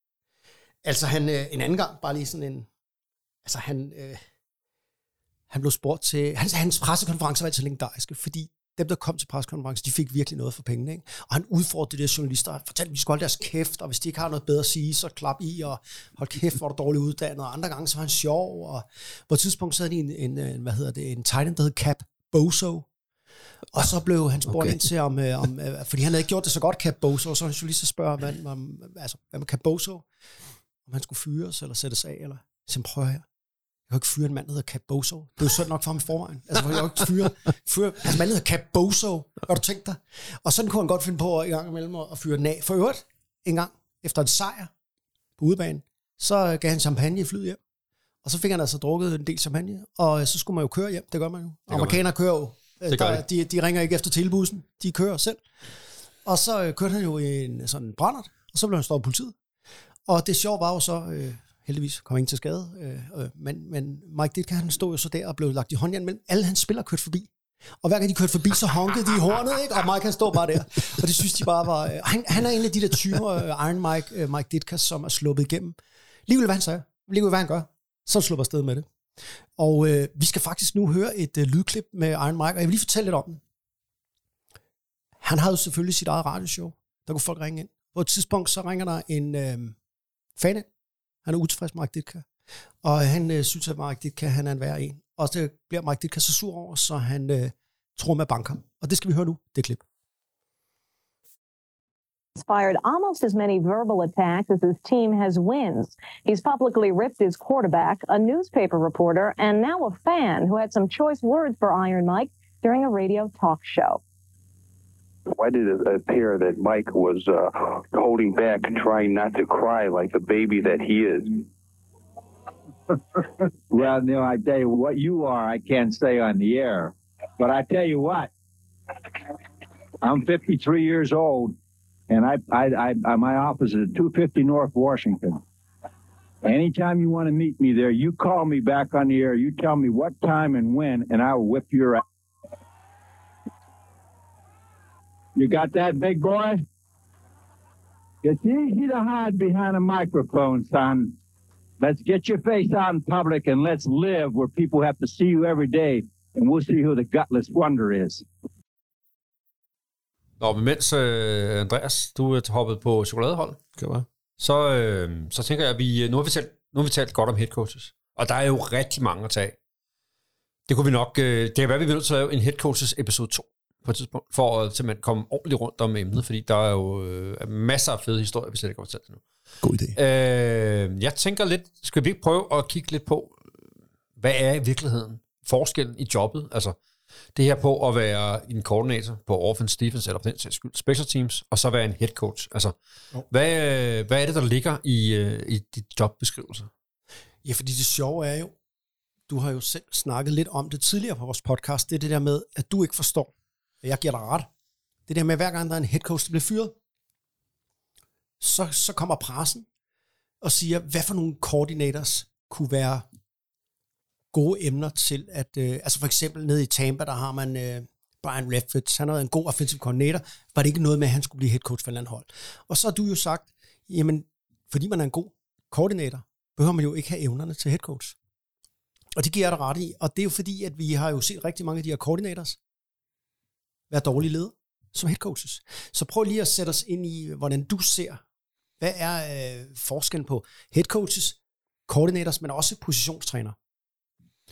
Jamen det er, altså, der ligger jo sådan et hierarki i det, i, øh, både selvfølgelig på beslutningsdelen, man kan sige, headcoachen er den, der hyrer og ansætter alle folk, og har det overordnet ansvar, er ansigtet udadtil, øh, sådan skal tage de der direktøragtige beslutninger i, på fodboldholdet. Øh, og, og til at udføre og koordinere, hvad der, er, der foregår på banen, har man så de tre koordinators, som har ansvaret for hver sin del af spillet. Altså den offensive koordinator har ansvaret for at have styr på en playbook og have Og det er jo gameplanen. gameplanen og have forberedt spillerne og have øvet det igennem og kalder spillene til kamp. Det er sådan den klassiske setup. Så er der nogle gange headcoachen er den offensive eller defensive koordinator. Men, men det er det, koordinatoren gør. Har sin side af bolden, sørger for at have styr på spillere, depth chart, øh, playbook, øh, game adjustment, øh, gameplan, play calling. Altså, Strategen. hele det strategiske arbejde er i virkeligheden, det, det er det, der ligger hos, øh, hos koordinatoren. Ja, for de fleste hold er det jo koordinatoren, der kalder spillene. Ja. Der er også nogle hold, hvor det er headcoachen, Ja. som, som kalder, en, altså fordi det ønsker han, for eksempel John Gruden kaldte jo selv, ikke? Og, Jo. Ja, jeg ved ikke, hvad hedder han, god gamle, Andy Reid, for eksempel, ikke? Jo, har, har også gjort det i nogle perioder. Ikke? Øh, og man kan jo sige, det er jo, det er jo to forskellige funktioner. Altså, man kan sige, skal man gå op i, hvem er der til at gå op i, om strømperne sidder lige højt? Ja, det er headcoachen, fordi det er ham, der sætter tonen og skal skabe kulturen på holdet. Ja. Og så er, det, har, er skibet på en rigtig retning, af samme retning? Yes, og hvordan skal skibet se ud og sådan noget. Øh, men hvordan øh, motoren kører, det er, det er altså koordinatoren, der, der står for det. Og det er jo ikke ens betydende med, at man er god til at lave en gameplan, er også, at man er god til at, at, at, at sætte retningen og sætte visionen for et, for et fodboldhold. Ja, og det er for lige for at vende tilbage til min pointe der, hvorfor en offensive coordinator og defensive coordinator ikke behøver at blive en god head coach. Altså, fordi jeg føler ofte, at en offensive coordinator og en defensive coordinator faktisk er ret distanceret til spillerne. Han sidder, han er den der mad scientist, der sidder og tegner på papiret, ja, ja, sådan er det nok ikke i dag på et papir, men på et eller andet øh, øh, elektronisk device, og planlægger hele strategien, taktikken, og så sidder han måske oppe i sådan en skybox, når kampen er, og, og i virkeligheden, så det der med at, at undervise spillerne i det, der man kalder fundamentals, eller forståelsen for, det, det er jo nede positionstrænerne. Jeg synes, vi har set rigtig mange coordinators være dygtige, dygtige coordinators. Altså, Joe Philbin er et godt eksempel, som jo altid har været i ligaen, og så blev han head coach, og han var jo en mærkelig, mærkelig mand, der ikke kan overhovedet øh, kommunikere. Men han kan åbenbart noget som koordinator. Og derfor så synes jeg, at øh, det er lidt interessant nogle gange med de her hold, som vælger nogle positionscoaches som head coaches. Eller, øh, ja, du har nævnt selv special teams koordinatoren, han er nok lidt speciel, for han har jo det her hands-on. Og han bliver nødt til at være... Altså, det er en helt særlig rolle, fordi først og fremmest så har du kontakt med alle spillere på holdet. Ja. Alle, altså, undtagen starting quarterback, så risikerer alle at skulle spille special. Ja. Så du bliver nødt til at kende alle spillerne. Du bliver faktisk også nødt til at vide, hvad de kan, så du ved, om du kan bruge dem, fordi det er jo ikke den position, de ligesom er hyret til. Ikke for ret mange af dem i hvert fald. Og så er der jo en kæmpe opgave i at kunne motivere. Der er ikke ret mange, der synes, at det fedeste i verden er at spille special teams, når man er i NFL. Der vil man gerne være en stjerne, og det er man Ja. på offensive eller defense. Så man skal kunne motivere og, og sørge for, at de, de giver deres bedste på det her. Og det synes jeg jo giver nogle ret gode forudsætninger for at skulle være den samlende figur på et hold. Ja. At man er i stand til at arbejde relationelt med alle spillerne, man er i stand til at forstå styrker og svagheder, og man er, øh, og man er i stand til at motivere. Altså, Og det, det er jo man ikke kun relevant, som det- defensive eller offensive koordinator på samme vis. Øh, ikke nødvendigvis i hvert fald. Og det, det, det undrer mig, at man ikke øh, er lidt mere nyt, nytænkende, eller øh, hvad det angår. Altså meget Ja. yeah. traditionelt i NFL. Et hierarki, Ja. ja. man er positionstræner. Ja. Ja. Er man rigtig dygtig til det, så kan man blive, især hvis man er ja, quarterback coach ja. typisk, så kan man blive, øh, så kan man blive offensive koordinator eller defense koordinator. Og så er man rigtig, rigtig god til det. Så kan man blive head coach. Og der, der er bare ikke en logik i de der øh, sammenhængende på de opgaver, man har øh, på de forskellige trin. Og noget, der er rigtig spændende, det er jo netop den rangliste, eller den der trappe, som du beskriver. Den findes jo lige nøjagtigt i NFL lige nu. Ja. Dino Raiders, Las Vegas Raiders, har jo hyret Josh McDaniels, altså for New England Patriots, som jo har været en fantastisk koordinator mange år, men har jo måske ikke evnen som head coach. Lad os nu se. Og det samme nede i Miami. De har jo hyret den her øh, besynderlige, mærkelige mand, som øh, folk tænker, øh, han kan da umuligt, øh, spillerne kan da ikke relatere til ham. Men han er jo sådan en øh, gal, gal øh, nørd, der sidder nede i sin kælder og laver nogle spil, der virker. Hvad er det den rigtige til at være head coach? Jeg tvivler. Nu får vi se. Øhm, Ja, nu må vi se. og så er der jo også med headcoachene. Jeg synes, du kan se to typer. Der er dem, der er hands on, altså som Sean McVay for Super Bowl-vinderne i Rams, der er helt nede i materien og rundt. Og, og så, så har du sådan nogle som for eksempel, godt eksempel som sådan en Barry Switzer i 90'erne for Dallas, som sådan en, bare sådan en, der står i baggrunden og får det hele til at sejle ikke? i en rigtig retning. Altså Ja. ikke, ikke sejle, Ikke sejle, men- køre i den rigtige retning. Ja, Ikke? jo, det er rigtigt. Øh, Så der er mange måder at være den der head coach på. Ja, det, det er der, og, og, og det er jo også en, en del af charmen. Men, men jeg er helt sikker på, hvis man havde, øh, havde et eller andet rekrutteringsbyrå, ja. altså som man bruger i en privat virksomhed, til at gå igennem de der processer med, hvordan det var, man hyrede, så vil man, så vil man vælge nogle andre kandidater. Ja. Altså, det er sgu lidt en sjov måde, øh, det der at skrue sammen på. Men det er jo tradition, og det er jo øh, sådan, man gør det, og det, øh, det vil man ikke pille ved. Og så tror jeg, at altså, der er en ting mere i det der, og noget af det handler også om det her med, for nogle af ejerne, at kunne lave det, man kalder sådan et splash hiring. Ja. Øh, fordi... Og få solgt nogle jerseys, og få noget interesse for fansene. Præcis, og få solgt nogle sæder på stadion, og få noget øh, eksponering og alt det der. Altså et eksempel på det øh, er jo netop Raiders, som du siger, som jo havde en øh, konstitueret head coach gennem det meste af sæsonen. Øh, da, øh, Som var meget vældigt. Som var meget vældigt, og jo gjorde det godt, han tog dem til slutspil. Det er jo ja. den første ja.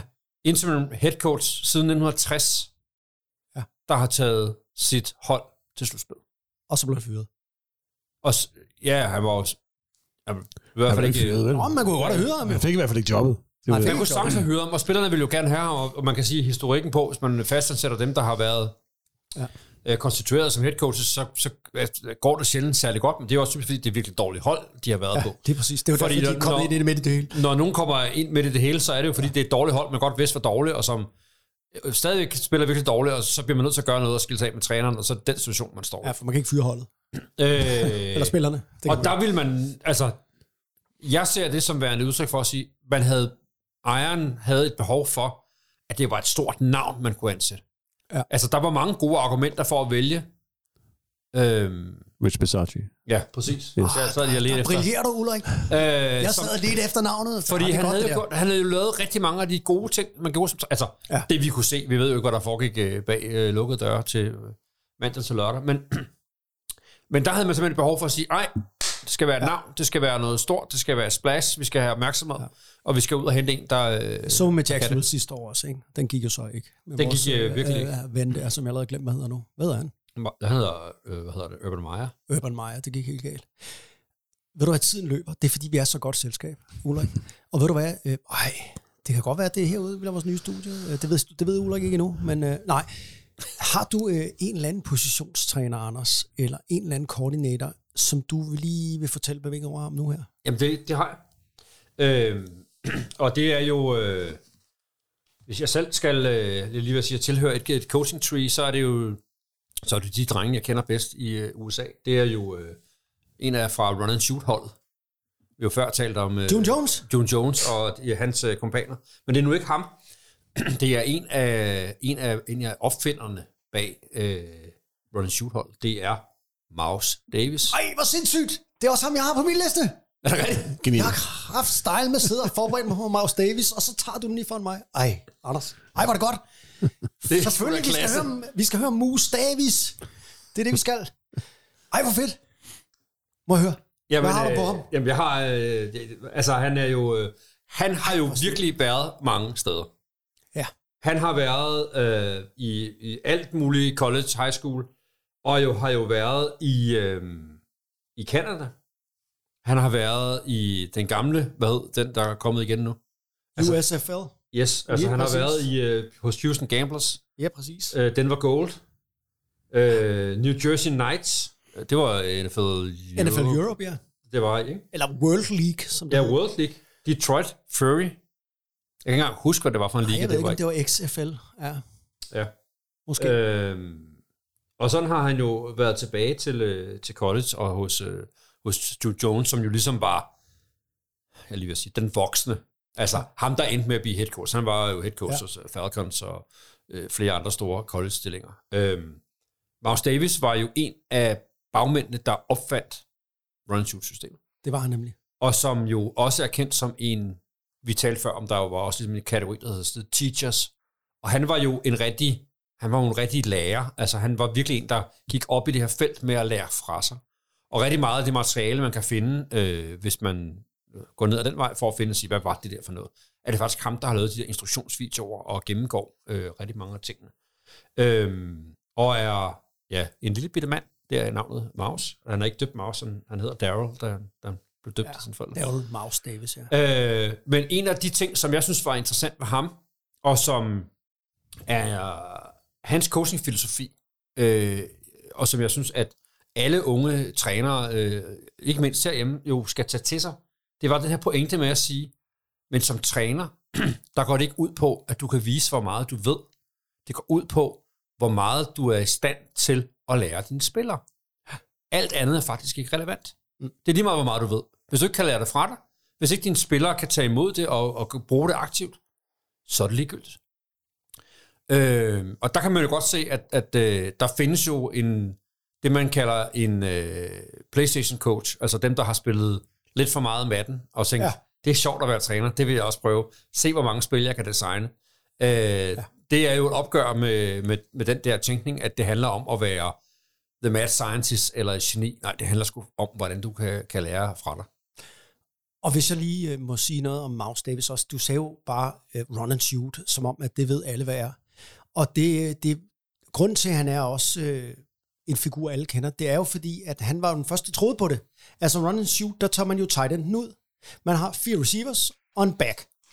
Og øh, så spiller man ud fra det. Og det grinte man jo af i 70'erne og 80'erne i NFL. Der hed det, man skulle øh, ball control, sidde på bolden, øh, punt, når du er i tvivl, altså lad de andre arbejde for det, defense. Og så kom Maus Davis, og han kom jo ind i UCFL med Houston Gamblers, som du sagde med før, Jim Kelly som quarterback. Og UCFL var den her nye liga, og de tænkte lidt ligesom AFL. Vi skal gøre et eller andet, så folk gider se os i stedet for NFL. Så vi skal lave et eller andet øh, vildt offense. Og så hørte de Maus Davis, for han havde de der idéer med, at man spredte, altså det vi ser i dag hele tiden i fjernsynet, med en masse receivers ud og en enkelt back. Men dengang, der var det jo virkelig innovativt, Anders. Altså, øh, der var jo øh, ingen, der troede på, at du kunne vinde i professionel amerikansk fodbold med at køre det på banen. Jo, jo, det var sådan noget sjovt, noget man gjorde i high school. Haha, når du kom til The Big Boys League, kunne du ikke. Og det viste han jo. Mm. Han indførte det jo i NFL, hvor han jo også var i Detroit Lions. Og derfor så er han jo, øh, og man kan sige Jerry Glanwell, som er en af mine yndlingscoaches, øh, han, øh, han, han havde det jo også med June Jones under sig. Og det sjove, at man kan sige, hvis man virkelig går ned i at nørder run shoot, så er det jo virkelig, den oprindelige pakke er jo fem spil. Du har et inside run. Du har et, øh, et, et, et inside run play. Du har et øh, running back screen. Og så har du tre kastespil. Som er sådan noget, øh, hvor ruterne er noget, man skal læse. Altså, ja. Ja. receiveren skal læse, hvad gør forsvaret? Der, hvor forsvaret giver mig et hul, der skal løbe hen efter nogle regler. Og han skal helst læse det samme quarterback. Og quarterbacken skal gerne læse det samme. Og så, så kører det dernede af. Så lykkes, øh, så kan man få tingene til at fungere. Men, men altså, tanken handler i virkeligheden om at gøre det så simpelt, at det er det med, at man gør sig virkelig god til, og det kan man jo sige, det her med at læse forsvaret og, og have de her choice routes og sådan noget. Ja. Altså, det kræver jo en masse timing, at man er enig med sin, øh, sin quarterback og sin receiver på det der. kræver en masse øvelse. Men i sin grundessens er det i virkeligheden øh, bygget på det. Og hvis man så sidder og kigger på det, så kan det sagtens ligne, at man kører 50 forskellige spil. Fordi meget af det er jo det her med, hvor de justerer, hvordan, hvad gør man, alt efter hvad det er, øh, defense gør. Ulrik? Ja. Jeg har lige et spørgsmål til dig. Ja. Og du skal tænke dig rigtig godt om, inden du svarer. Det er, øh, du og jeg Nå. har jo øh, spillet amerikansk fodbold sammen. Det er rigtigt. Der havde vi en head coach. Han hed øh, Anders Skovgren. Det gør han. Nej, det hedder han ikke. Han Nej, det Anders Munk Rasmussen. Ja, dengang hed han Anders Munk Rasmussen, men så var han til numerolog, og nu hedder han Anders Skovgren.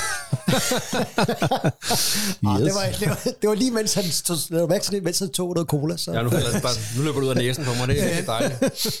Altså, øh, var Anders, og nu er han i rummet, jeg ved det godt, så Ja. ja. du, øh, du er selvfølgelig nervøs. Var han Tom Landry-typen, øh, den der øh, disciplinarian? Var han øh, the teacher? Var han the mad scientist? Var han, øh, hvad var han øh, egentlig for en øh, træner? Kan du ikke lige øh, sætte på på, øh, altså du har spillet under ham, og jeg ved, Anders og dig mange gange har råbt lidt af hinanden. Det har jeg set, fordi du var jo på offense. Du har også været spillet quarterback. Og Anders, han øh, ville nogle gange have, at du skulle gøre en ting, og så gjorde du noget andet. Og øh, jeg har spillet på defense, og det havde Anders ikke så meget at gøre med, så jeg øh, kom udenom hans vrede. Men øh, kan du ikke lige beskrive sådan lidt, hvordan var det? Hvil- Hvilken type øh, træner var Anders? Jeg vil først og fremmest sige, at jeg har aldrig oplevet, at vi var øh, vrede på hinanden. Overhovedet. Sådan husker jeg det, sådan husker jeg det heller ikke. Nej, jeg husker det svært imod som om, at det kunne godt være, at Anders blev frustreret, hvis jeg gjorde et eller andet. Og nogle gange var det jo, fordi jeg havde mistolket nogle af de signaler, Anders han... Eller glemt, hvad det betød. Det, det, det, eller det siger jeg tit til min kone. Ja. Jeg tolker hendes signaler. Det Ja. skal jeg lige, jeg skriver det lige ned. Det skal Men jeg øh, altså jeg vil sige, nogle af de ting, jeg kan sige om mig som, øh, som træner, var jo, at det, har jo, det er jo kommet til mig i, i eftertiden retrospektivt, kan man sige. Ikke? Fordi at det er jo gået op for mig øh, med min voksne interesse for NFL, og følger mere og mere med i det, øh, hvor velforberedt du egentlig var som træner. Øh, ikke bare i forhold til gameplan og sådan noget, men også til hver eneste træning, vi var til, der havde du en plan for, hvad der skulle foregå, og du havde en idé med, hvad, hvad det var, der skulle, hvorfor vi skulle gøre det, vi skulle gøre. Også på et individuelt plan. Så som træner var du nok, øh, du havde, det virkede som om, du havde stor fokus på den individuelle spiller. Nu var du nok også nødt til at have, kan man sige, fordi der var så stor forskel på øh, top og bund. Kvaliteten, Ja. ja, på top og bund, ikke? Så, så hvis man sådan skulle fagne øh, alle spillere øh, på en fornuftig måde, og, og ikke kun øh, smide de gode spillere ind i alle kampene hele tiden, 60 minutter ad gangen, øh, så var du også nødt til at forholde dig til, hvordan øh, skaber jeg en god oplevelse for dem, som måske ikke var sådan helt på niveau med de andre. Det er jo, i Danmark er det jo stadigvæk, tror jeg, der betaler man for at spille, så man skal ind og spille, altså uanset hvad. Øhm, og det tror jeg, det var sådan et øh, pædagogisk værktøj, du i virkeligheden brugte. Så jeg så der egentlig som ja, et meget velforberedt, men også meget sådan fokuseret på, eller havde sådan en stort, øh, mange, meget tanke på det her med øh, på individet som, som, som spiller. Nu bliver jeg nødt til at afbryde, Ja. fordi Anders har et stort nok hoved forvejen, og det vokser og vokser med alt den ros. Øh, Jeg vil bare sige, at øh, jeg har øh, meget den samme oplevelse som dig. Og når man står på sidelinjen, så vil jeg så ikke... Altså, han kunne godt blive meget frustreret på dig, Ulrik. Fordi du har lidt en, du var lidt Brett Favre-agtig. Det der med, at øh, du gik ud, og så lod dine atletiske evner tale. Det kunne godt være, at du har fået at vide, at du skulle øh, gøre et. Ja. Men så fik du en idé. Du tænkte, ah! og nogle gange, så lykkes det.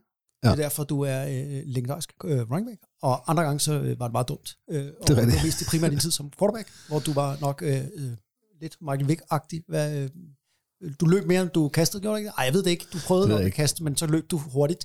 Øh, og øh, der tror, skal jeg, jeg- har jeg set Anders blive meget rød i hovedet på dig, og været Det meget jeg sur, men øh, han, du har ikke bemærket det, fordi du har løbet for livet rundt på banen.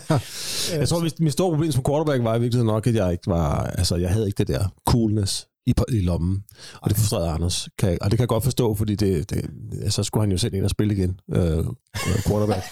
Nej, men ikke så meget. Det, det var mere det der med, altså hele planen var jo bygget op omkring, at jeg skulle spille quarterback, og, og det, øh, jeg evnede ikke i, i tilstrækkelig grad det der med at være cool i lommen og kaste bolden. Og jeg tror ikke, at jeg evnede i tilstrækkelig grad og sådan noget, altså, at være i stand til at udnytte det, der var dine styrker, og sige, altså, jeg tror mere, at jeg var sådan lidt, men det er det her, vi gerne vil, og så skal Ulrik kunne det, vi gerne vil, i stedet for at sige, det Ulrik er god til, det er det, der bliver planen, så det er det, vi gør. Ja. Altså, der, der øh, her øh, 25 år efter, eller Ja. meget det nu er, var jeg ved at sige, altså, der, øh, der, der er nogle ting, jeg ville gøre anderledes, hvis jeg skulle gøre det i dag. Det vil jeg, det vil jeg godt Jeg sige. synes, hold kæft, mand, get a room-agtig. Øh, øh, øh, øh, ikke også? Øh, vi er nogle helte altså. Nu skal I høre her. Ja. Jeg synes, det var en fornøjelse. Jeg synes, vi er nået der, hvor at, øh, vi har talt rigtig meget om øh, coaches, og vi har talt om alt muligt andet også. Jeg synes, det var en fornøjelse at høre øh, alle de input, der kom, også fra dig, Ulrik. Vi er ved at være nået til vejs ende, og næste gang, måske, vi kan altid lave det om, vi er i lejestuen, så skal vi have trukket hold i bowlen, og jeg synes, at det skal være... Øh, Det skal Ulrik gøre. skal Ulrik ikke gøre Ja, det? det Jo. Det er Ulrik, Ulrik, kom så. Og Det er en hvis, stor ære at trække. også fordi, at jeg har på fornemmelsen, at Anders nogle snyder. Så roder han rundt, og så trækker han hold, så Jamen, selvfølgelig snyder han, det er klart. Det ved alle. kender ham jo, han er en værre en. Ja. Så, Her har du bowlen. Anders, kan du øh, levere? Ja, jeg skal lige sortere dem først. Ja, er, det ikke, det- det, er det ikke det, jeg siger? Det kan godt være, der er noget i, vi har haft før. Så må vi... Øh, alright, jeg kigger. Oh, det Det bliver den tage her. os to. Det bliver øh, Pittsburgh Steelers. Uh, det må vi ikke snakke om. Det har vi faktisk ikke snakket om. Skal Gode øh, gamle det- Steelers, som jo er det eneste hold, bare lige sådan en sjov ting, som har kun et logo på den ene side af hjelmen. Er det rigtigt? Alle de andre har hjelmen. Ja. Så fik lige den med. Det er super bad. Og øh, Big Ben. De er Big også Ben de eneste hold, der skal rejse i samme tidszone til alle kampe. Det er rigtigt. Det er faktisk rigtigt. hold kæft, mand. Nul tidszoner skal de Er det rigtigt? bevæge sig i. Ja. Jeg sidder og tænker og prøver at kigge et, landkort ind i mit hoved og sådan noget. Det er Og det er fordi, de lige præcis hører med i Eastern Time Zone. Ja. Så alle deres, øh, de, hver gang de skal ud på, ud på Østkysten, så er det stadig den samme tidszone. East Det, de Coast. skal ikke ret meget mod vest, så vil de skifte, men det skal de ikke. Jamen, Jeg er nødt til at lige komme med et shout-out til Big Ben, som er gået på pension. En, legend, en legende, som er stoppet her og ikke spiller i 2022. Rolfsburger. Kæmpe primadonna. Det glæder jeg mig også til at Ja, det kan ja, det. Ja, det, Nå, ja, men, vi kommer men helt det, er, sikkert ud det er under en del af charmen, hvor jeg vil sige, det, det er del af det, altså, han er jo sjov. Ja, det er. Ja. Men der er et kæmpe ego. Nå, ja. Tak til Ulrik.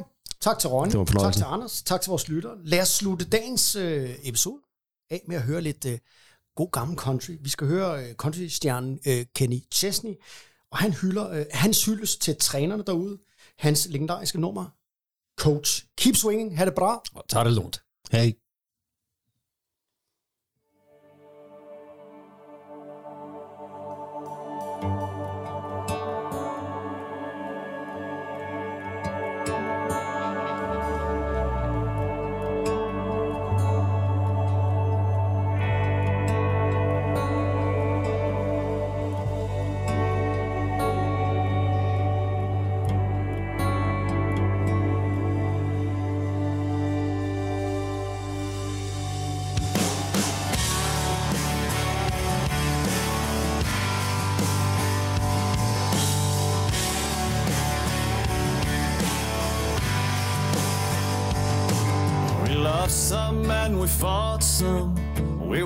Some and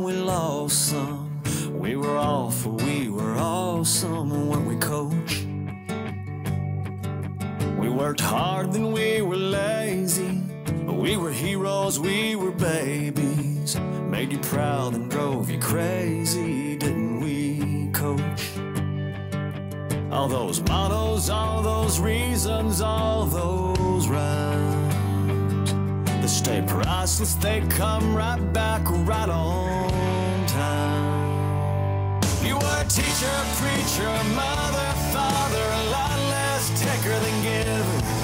A keeper of secrets and constantly making believers out of quitters.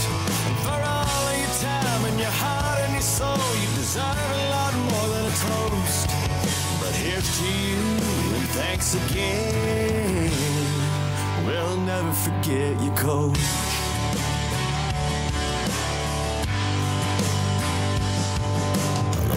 Love to hate you. Wasn't worth near what they paid you. But it never seemed to phase you, did it, coach? And those fans could be fair weather, but you kept us all together. Found a way to make us better somehow, coach. Your door was always open, rain or shine. Those hats you wore will always blow my mind. You were a teacher, preacher, mother, father, a lot less taker than giver. A keeper of secrets and constantly making believers out of quitters. And for all of your time and your heart and your soul, you deserve a lot more than a toast. But here's to you and thanks again.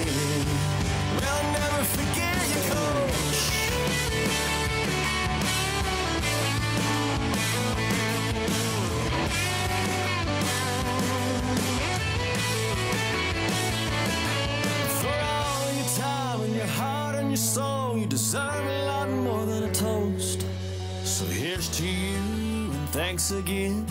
We love you and we'll hold you in our hearts there with the things that matter